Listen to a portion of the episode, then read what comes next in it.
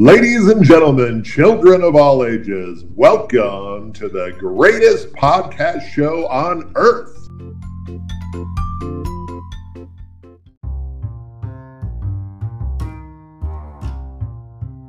Hi, everyone. Welcome to this episode of Schlapstick Conversations on Clowning. I'm your humble hobo host. I'm Gunky. And uh, with me on the line is my lovely and beautiful co host. She makes me say that. She pays me every time I say it. So pay up, girl. Here's Jazzy. Thank you. And um, checks in the mail. Can I do that? Checks in the mail. Venmo. The story of my I don't even have Venmo. I'm a hobo clown. I don't have Venmo. That's right. You've got empty holy pockets. That's right. Holy pockets are the ones I take to church. That's right. All right, some seriousness here. Our topic today is what? I'm going to let you introduce it, Jazz. Who are we talking to today? the Mott Campus Clowns. And we do want to do a special shout out to one of our listeners, Dave. His name's Dave Michaels. He is a clown that, um, thank goodness, finds us, I guess, somewhat humorous to listen to some of our podcasts. Or he has And- nothing else to do. yeah, um, or we always like to ask people for suggestions on topics and maybe who to talk to. And he suggested we talk to the Mott Campus Clowns. And we, boy, did we talk about talk to them, didn't we? We talked to them quite a while. Yeah. I'm glad you're here on the first episode. Yes, because there's more. yeah. We talked to them so long and they were so interesting that we had to break this up into three different episodes. So please stay with us. Before we get to that, though, we should really introduce our guests. We haven't introduced them yet. Yes, we should introduce them. Um, would you like me to introduce? Uh, sure. Well, sure. Go right ahead. The, the floor is yours. We have with us today Brian Ivory, who is the creator of the Mott Campus Clowns, as well as the lovely Alicia Turner. Alicia Turner. That's his assistant, I suppose. Yes, yes, correct? Okay. yep. Um, and in this first segment, we're going to talk about their background as clowns, so you get an idea of who they are, right? Yep. We're also going to talk about how the Mott Campus Clowns got started. And since it's a college course, we're also in this first segment going to find out about what that course looks like for those students that are enrolled in it, kind of what they go through. So I think it's going to be a really, really interesting topic. Oh, I know it will be interesting. And at this moment, we join our interview already in progress. Hi, Brian. It's so nice to meet you guys. Thank you for agreeing to do this. Uh, well, as our listeners know, we try to um, highlight some of the positive aspects of clowning. And nothing is more positive about clowning than bringing up and training new clowns. So I am so, I applaud you guys for doing what you're doing. Brian, uh, I think this was your brainchild. Is that correct? It was, yep. Okay, can you uh, can you kind of take us uh, back and give us a little history of how you came about starting the Mott Campus Clowns? Well, uh, we all have a clown story, and my clown story starts in 1983 as a student at Michigan State University. And I was at a meeting for Special Olympics, and someone asked who would like to organize entertainment, and my hand went up, and the organizer said, Bubbles the Clown. That's got a nice ring to it. And I thought, okay, I guess I'm supposed to organize clowns for Special Olympics, which I did. And I started a couple clown troops while I was in college. And after my semi professional clown career and I started grad school, once I settled into my profession in Flint, Michigan, it wasn't too long before I decided to start a new clown troupe at Mott Community College called the Mott Campus Clowns. And we train students over a seven and a half week period to become members of the Mott Campus Clowns. And then when they're fully trained, we go into the community. We do anti bully comedy magic shows in the elementary schools at Boys and Girls Clubs. We do parades, we do Special Olympics. So that's kind of how I ended up bringing that brainchild, if you will, uh, to the work that I do for the last 10 years at Mott Community College. That's very cool. I love that it was rooted in um, Special Olympics service. We'll turn the dial back just a little bit. Give us a little bit of your particular history, because you said um, you went to Ringling College, Ringling Clown College. Is that correct? Yeah, so once I was organizing students for Special Olympics as a student at Michigan State. I then got into the local clown alley in Lansing. I took clown classes at the community college with Al Fast and Georgia Morris. Sure. I did a couple of clown camps in Wisconsin with Richard Snowflake. So I was in that evolution of becoming a, a better clown, a more professional clown. And then the second year I was at clown camp, I auditioned for the Ringling Brothers Barnum Bailey Clown College and was a member of the class of 1987. Oh, cool. Do you remember who were some of your classmates? Oh, in 1987, absolutely. Yeah. Uh, my roommate was Jeff Keogh, and um, just a lot of wonderful memories from that group. There was 50 of us. It was the 20th anniversary of Clown College, and um, Very just a exciting. Spec- Just a special experience. Was that the year that uh, they did the Dick Van Dyke special? Exactly. We were actually the hosts for the 20th anniversary. We're all, I think, 400 students, uh, clowns came back, uh, graduates came back, maybe not that many, but that was a wonderful experience. Well, I imagine you take a lot of what you learned. Can you tell us a little bit about transitioning from what you did to now teaching clowns? You can always tell a ringling clown. You just they just have a sense about them. So I knew that quality costumes was a really important part of developing our clown troupe. From a skills perspective, from the circus world, I bring walkarounds, um, slapstick comedy into their training, good quality makeup into their training. So I do bring some of the circus clown skills to the work that we do with the Mott Campus clowns. In addition to that, though, we do things like building their skills on joke telling, paradability, how to take photos with the public. So Mhm. there's other ways that we train them specific to the roles that they're going to play when they're finally out in the community as members of the Mott Campus Clowns. So for example, we don't train them on magic, we don't train them on balloon animals, we don't Right. train them on juggling. We train them A, how to do the anti-bully comedy magic show, how to do paradability, how to do meet and greet, how to tell jokes. So we specifically train them for the skills that they're going to be using when they're in makeup performing as members of the troupe. I really admire the fact that the most important thing that you're teaching them is the fundamentals of clowning. I want to I want to wake up uh, Tinkers over here. I think she nodded off on us. Tinkers, come on now. Not when Dr. Bubby's talking. No, how could I ever do that? Tinkers, I just want to ask. uh, You're a former student. I am. Why do students decide to join the Mott Campus Clowns? What what motivates them? What draws them to you guys? Well, I think from from my perspective, it's a it's a little bit different, just because I have a, a familial history with clowning. So my motivation was very different than what I think is traditional with the students. But I think one of the biggest impacts uh, for them is is the orientation process. So in order to be a Mott Campus Clown, you have to be uh, a member of the Mott Community College Honors College. And so, um, as a result of that, you need to go to an orientation where Dr. Ivory is there and he kind of gives uh, an overview of what the honor- Honors College entails. Um, and as a part of that, he introduces the the idea that you have to have a certain number of community service hours uh, and there's multiple facets in how you can acquire those hours and it's really entirely up to your preference but as an alternative to um, some of those he gives an opportunity for you to join the Mott Campus Clowns. Um, so there are really no restrictions other than being a part of that community of students, but um, it's very interesting watching the faces of the students when they see the slideshow come up because they're like, wait, this is wait, we do this at this college? What what are who are these people? What are they doing? Why are they dressed funny? You know, and they start to kind of see this development of the students that have come previously um, and I do give a lot of credit to the students who started with with Dr. Ivory because it gives them more of a history with the Mott Campus Clowns. They are the ones who pioneered it. They're the ones that took his vision and, and made it possible. Um, and that really has encouraged the students that come after them because they now have a visual representation of what that looks like. And I think with this next generation coming along, um, being visual is a is a big deal.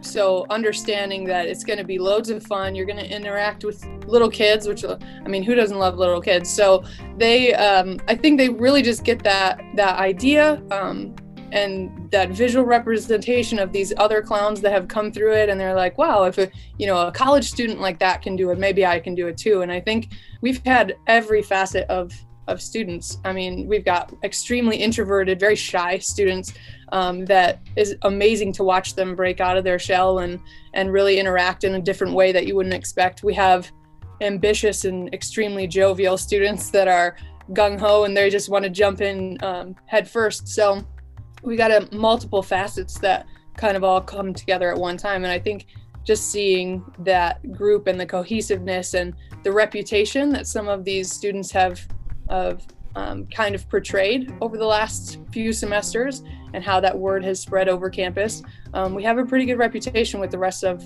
with the rest of our school. And they know that it's a, a fun program to be in and it's not just you know a blow off class. So it's it's a pretty cool. But um, on bump. exactly. I was going to ask how you market it to the students. How do they even know about it? Well, as Alyssa just mentioned, we do have orientations for students in the honors program, but in a lot of ways, it's the students that are currently in the troop who actually show up to their chemistry class in clown shoes or show up to their English class and they have to practice giving away clown noses. So they ask their classmates to help them with their homework. And so a lot of it's seeing other current clowns in action, and then they make a mental note hey, when my opportunity comes up, I'm going to become a member of the Mott Campus Clowns. So it's a, it's a lot of word of mouth, I would say. About how many um, max do you have in a class at a time? We have a max of 10. Okay. So this class is capped at 10, and that's specifically because our students, we travel both in the fall and the winter for weekends and for spring break, and uh, we're limited to 10 students at a time. Over the lifetime of the course, how many students have you had uh, in total? How many clowns have you trained? I think we're up to about 128. That's beautiful. It is. And they've all dropped out of college to become professional clowns then? They all got Except four points for three. being the class clowns. That's what we say. yeah. What do they hope to get out of it when they join when they join your your course? well, the nice thing is we actually we're doing service learning. So part of service learning is reflections. So we actually ask those questions in the beginning of the semester. Why did you join? And we ask that question at the end of the semester. What did you get out of it? And for every student, it's going to be a little bit different. But I can tell you that over the course of the 15 weeks being a member of the Mott Campus Clowns, they felt like they made a difference. They felt like what they were doing mattered. And it doesn't take long for you to feel good about yourself when you're in a auditorium of about 200 school age kids and they start chanting your clown name. And not to say that our clowns are treated like rock stars, but like in parades, sometimes they are. For me, I think what they get out of it is I've done something meaningful, I've contributed to the community, and I've felt great being a part of this group of clowns. So I think there's a lot of intrinsic rewards. I also think too that they um, a lot of the hidden wants um, that come from students is especially you know from my perspective was um, just you know how how you'd mentioned before Gonki about um, joining clowns and and just wanting some friendships with people. And to me that being a college student especially a first year college student with a lot of them they are struggling to find where they fit in um, they don't know how they're going to be able to mesh with people, and they just want to find a community that they can be themselves. And I think that um, it may not start out that way when they're, how am I going to be this clown? What does that entail? Is it going to be hard? You know, all these questions go through, but inevitably we try to create an atmosphere that um, will allow them to become a group, a cohesive unit of people that understand that they can be friends no matter their differences. Um, they can um, hold each other up when you know things go down that are not expected. And i think that that is just a, a platform that they're allowed to kind of sit in with the rest of the students. And they understand that you know this is kind of an atmosphere that's been created for them and they can hold on to that. So i think that's kind of a lot of the unspoken things that they're looking to get out of it that we hope that we provide um, later down the road. It's fun to be around like-minded people. Um, i find it tremendously um, enjoyable no matter how old they are what um, what kind of clown they um, are or do with their clowning I think you probably are surprised, maybe, Brian, when they come to the class and they have this idea of what it's going to be like. And then at the end, when you ask them, it might be something totally surprising to them what they have gotten out of it. And Tinkers and I have been in the front row seats to watch some of the more quiet students absolutely evolve in, in their confidence and their sociability that carries out into other areas of their lives. So, in that seven weeks, what do you try and cram into their brains? Well, um, it's quite a lot of information. So we've been told, of course, by the students, but they embrace it quite well, I think. And as uh, and Dr. Bubby mentioned before, um, we start them off, you know, right out the gate when they come into the classroom. They need to already have a, a couple options for their clown names. So they need to kind of have a, a, surface or a building block for us to work with when they come in. So they are informed in advance um, that they are going to be a Mott campus clown. Um, and so before class starts, we let them prepare and we just say, look, on the first day of class, you're going to come in. We want everybody to get up in front of the class. Yes, you're going to have to talk in front of people. I know that's quite a shock. Um, but we're going to have you, you know, step out of your comfort zone. We want to hear about you. We want to know why you wanted to be a Mott campus clown, and we want to know what kind of ideas you have for picking your clown name. Um, and so they start right out the gate, and then we move on from there. Um, every class uh, session, they have homework that they have to um, utilize during their week and um, something that they will have ready for the next class. So it can be anything. We start with answering questions about clowns. We teach them how to interact with the public and especially with children and the very bizarre questions that come from children when um, they ask about you know why is your hair that color? How come your feet are so big? You know these types of questions that um, would normally catch you off guard as a, a normal human being um, and we prepare them so that they're not so you know staunch and, and scared of what might come from those conversations. So we, we start with that and then we um, teach them joke telling which um, Dr. Bubby and I have taught in other facets as well, but it's mostly um, the preparation of joke telling, the the execution of joke telling, and, and making sure that they're ready because that is primarily what we do in parades. So when we know that we can't hand out things, and you know, uh, in certain parades, especially in Michigan, we're not allowed to do those types of things. So as an alternative, um, we really kind of hone in on their people skills and how they're they can interact with one another and especially make people laugh. That is our number one goal. Um, so we really, really strive to be good joke tellers. Um, and our students, of course, are, are great at that. Um, and then we move on to how they take uh, photographs with the public, um, what to do and what not to do, how to posture themselves, how to handle certain situations with if there's somebody in the crowd that uh, is a little bit disagreeable with other people. Um, so we move from there to um, what they do with giveaways when we are allowed to do giveaways. Um, most of the time, it's at you know boys and girls clubs where we give away stickers and clown noses and flyers.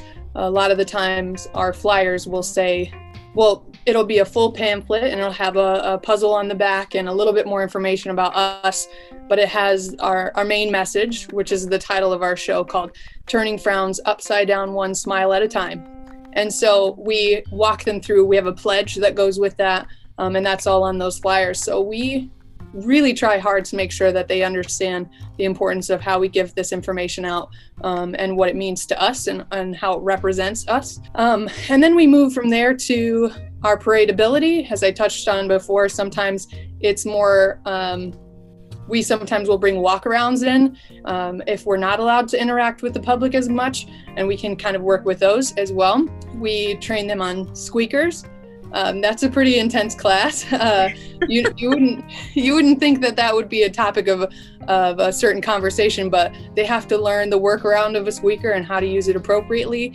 Um, what's a good time to use that, and how it can um, emphasize you as a clown or your character as a clown.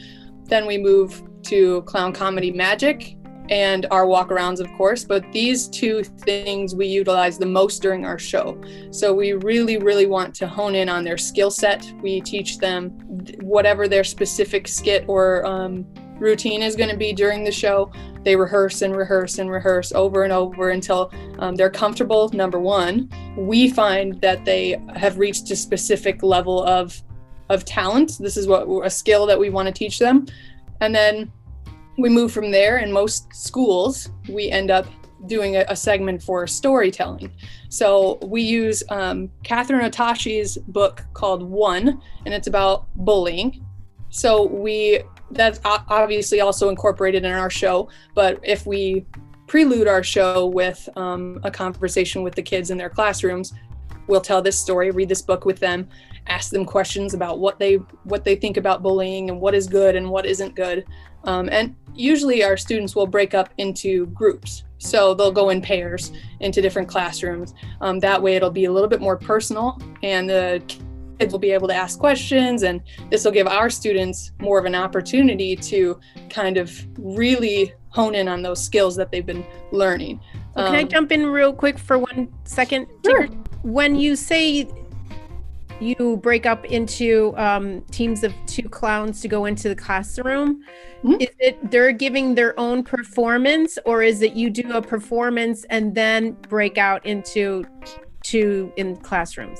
Well, typically it is. Um, it depends on the school that we go to um, and what their schedule will allow. So sometimes we'll be in the classrooms before the show, and sometimes we'll be in there after the show. But we like to be in before the show because then we can kind of prep for what they're going to see in the show. Um, a lot of anti bullying programs, but it's not really about them and their personal performance to a, to a certain point. I mean, it does mean a little bit because they are um, all eyes are on them. There's only two of them, so they can't really pass the buck off to somebody else.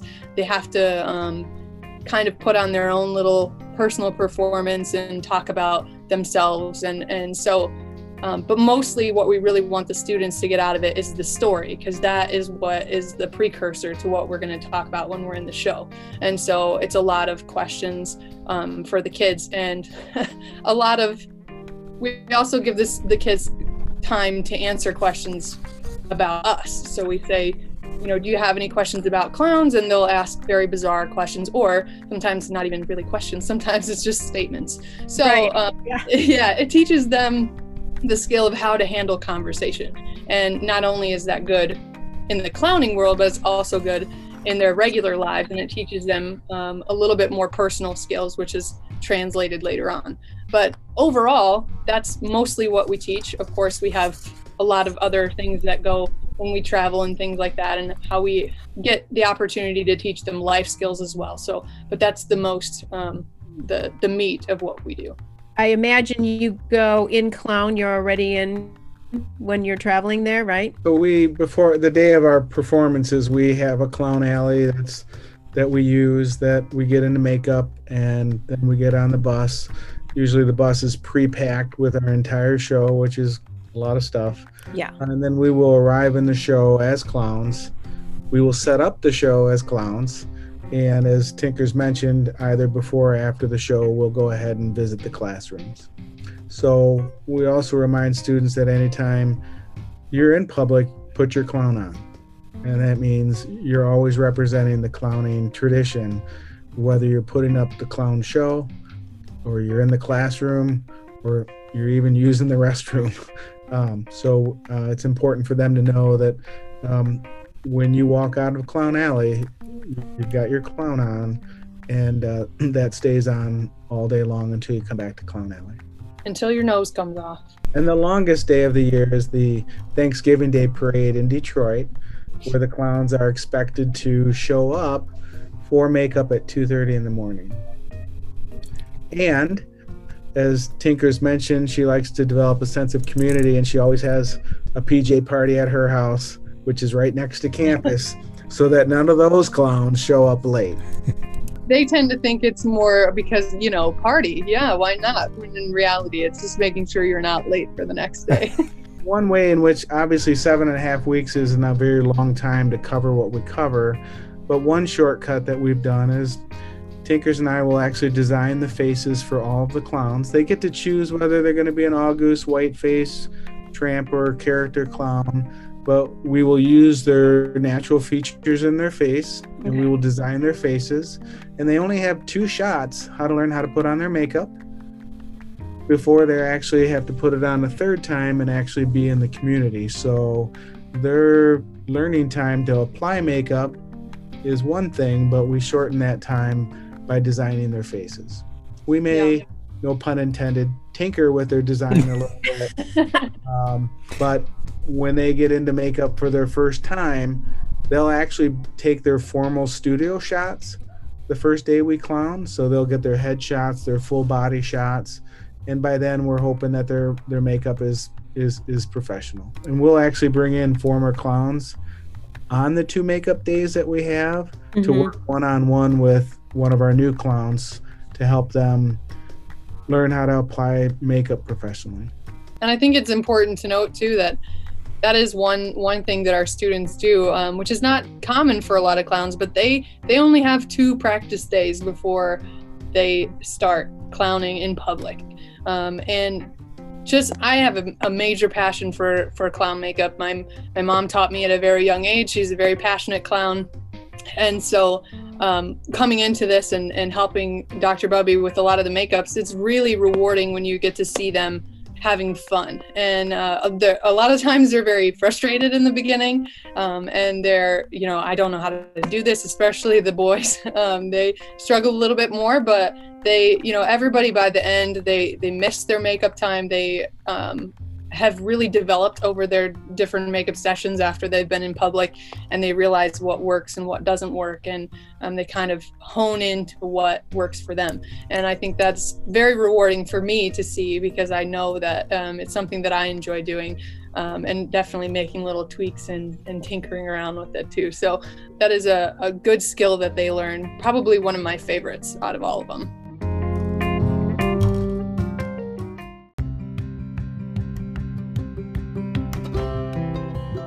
Lean in and listen closely. You will soon realize there is one clown listening to two others on a podcast.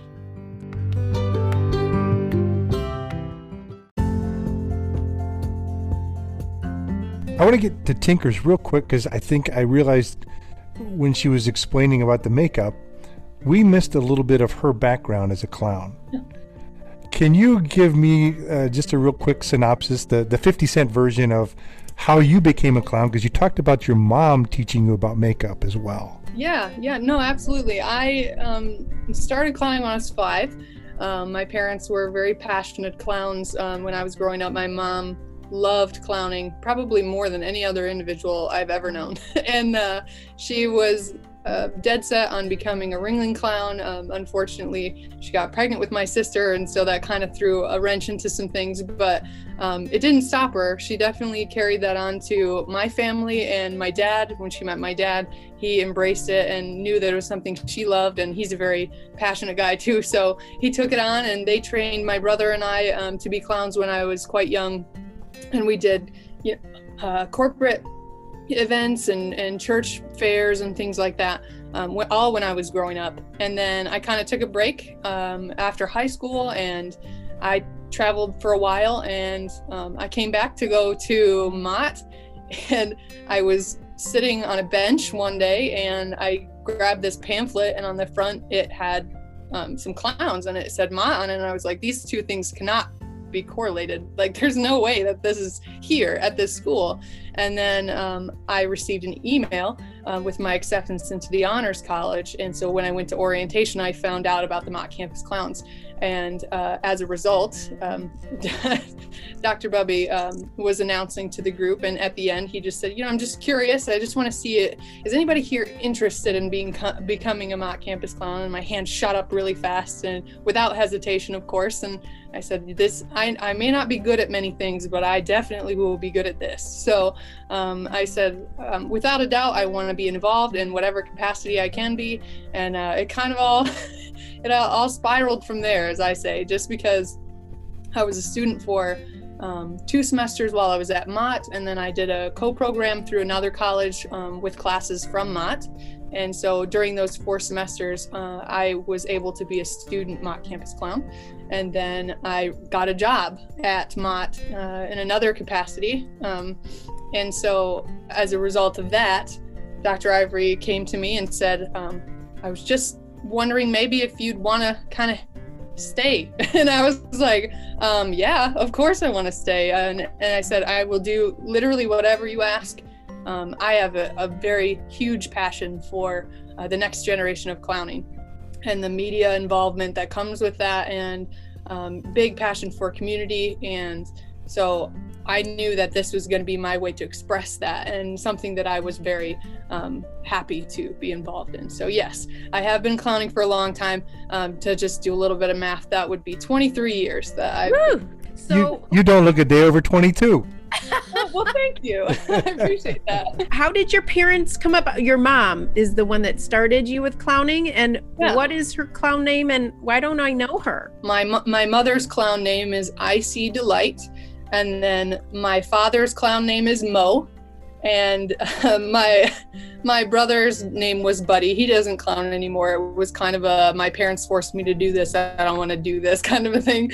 Um, and I I'm just the one. My my clown name was uh, very very plain, very you know normal. Um, but I was happy when I when I was little. I was going to so, ask that. Yes, and my parents gave us our clown names, so I didn't really have a choice. So when when Dr. Bubby came to me and he said, "You get to pick your name," I was like, oh, I spent months thinking about, like actual months thinking about what I was going to call myself, and I went through lists and things. So I'm a very very much a list person, but um, it paid off in the end. So now I I have a couple of alter egos. Um, I have a Rosie the Riveter clown uh, named Sparkplug and then, of course, as Dr. Bubby has said, I also am uh, Trigger with him in during parades. And then Tinkers is my my ultimate ego, as I call it. So, one thing I'll say that Alicia brings to the troupe that I greatly appreciate, she's a really good person at bringing people together and helping them gel together. Even before the group meets in class for the first time, she'll have a gathering at her house. We actually initiate them with a pie in the face. She'll have movie sleepovers or help coordinate events, uh, trips to the haunted house in October or the ice skating arena in January. So she's done something I don't do very well, which is just helping people blend together outside of the actual clowning part of what we do. If I can give a quick example, we invite them back for the Special Olympics, we invite them back for the Thanksgiving Day parade, and I think the most we've had at the Special Olympics, it's a three day visit to Mount Pleasant, is 25 clowns have come back to be part of Special Olympics. And we always tell them nothing in your clown experience will ever top the experience of performing for Special Olympians. If there was an audience that was made for clowns, it happens to be Special Olympians. So we go up there and we do shows, and then we do opening ceremonies, closing ceremonies, and then Saturday night we have a pizza party. And here we are in a dormitory at Western Michigan, or I'm sorry, Central Michigan University, and there's 25 people playing ping pong, cards, doing charades, having conversations. People who hadn't ever met each other until that weekend and I remember looking around at this energy in this, and it was two in the morning, and thinking, there isn't a drop of alcohol in this place. And these young people are having a blast. And that warms my heart. Dr. Bubby Tinkers, if you could give me a story from one of those visits to the Special Olympics, something that you witnessed or interacted with, or even yourself as a clown um, that makes that makes you believe that that audience is built for clowns? If you think of a clown as generously giving of their humanity, Special Olympians, generally speaking, give generously their humanity regardless of differences. And so when you're a clown and you have the capacity to just generously give in public, hugs, cheerfulness, energy, Special Olympians been doing that their whole lives. And so why I say that they're a perfect audience for clowns is because you can completely be yourself in makeup, in costume as a clown, giving because they receive and they give back. Yeah. It's not a specific story, but that's my general sense. I think um, one story, well, which I'll have to pass back to Dr. Bubby because I wasn't there. Unfortunately, I had to work for the closing ceremonies uh, one particular year. Um, but from the stories I heard from our students um, about the impact that they had uh, from this particular performance was uh, the year that they had a live band at the closing ceremonies and how they got to just interact with the with the students that had come, the athletes, excuse me, that came and uh, they got to be on stage and various other things. But I'll let him tell you about that. Well, that was Jedi Mind Trick, which was a band that invited the whole clown troupe up to dance on stage. Nice. But the tradition for Special Olympics is at the end of the night, they always play the song We Are the World. And always, without question, a circle forms. The athletes, the coaches, the clowns all holding hands, swaying from side to side. And uh, there's nothing heartwarming uh, that can compare to that moment.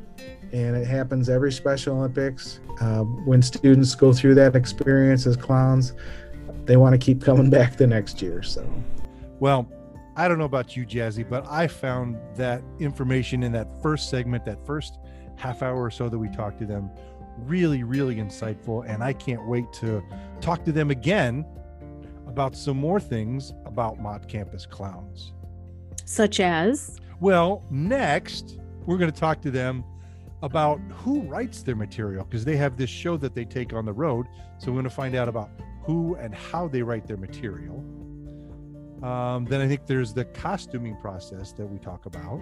Yeah, and we'll be talking, diving a little deeper into the character development and talking about some whether they um, use any kind of a you know a fake voice while they're performing. Okay. We talked to them about how they deal with fear of clowns when they go into the schools. Right. So you're going to want to definitely tune in for that segment coming up next. This has been Slapstick Conversations on Clowning with your humble host, Gunky, and the beautiful co host. Jazzy. There you go, Jazzy. and just remember life is a circus. Just don't walk behind the elephants. No, told you not to. Mm. So messy.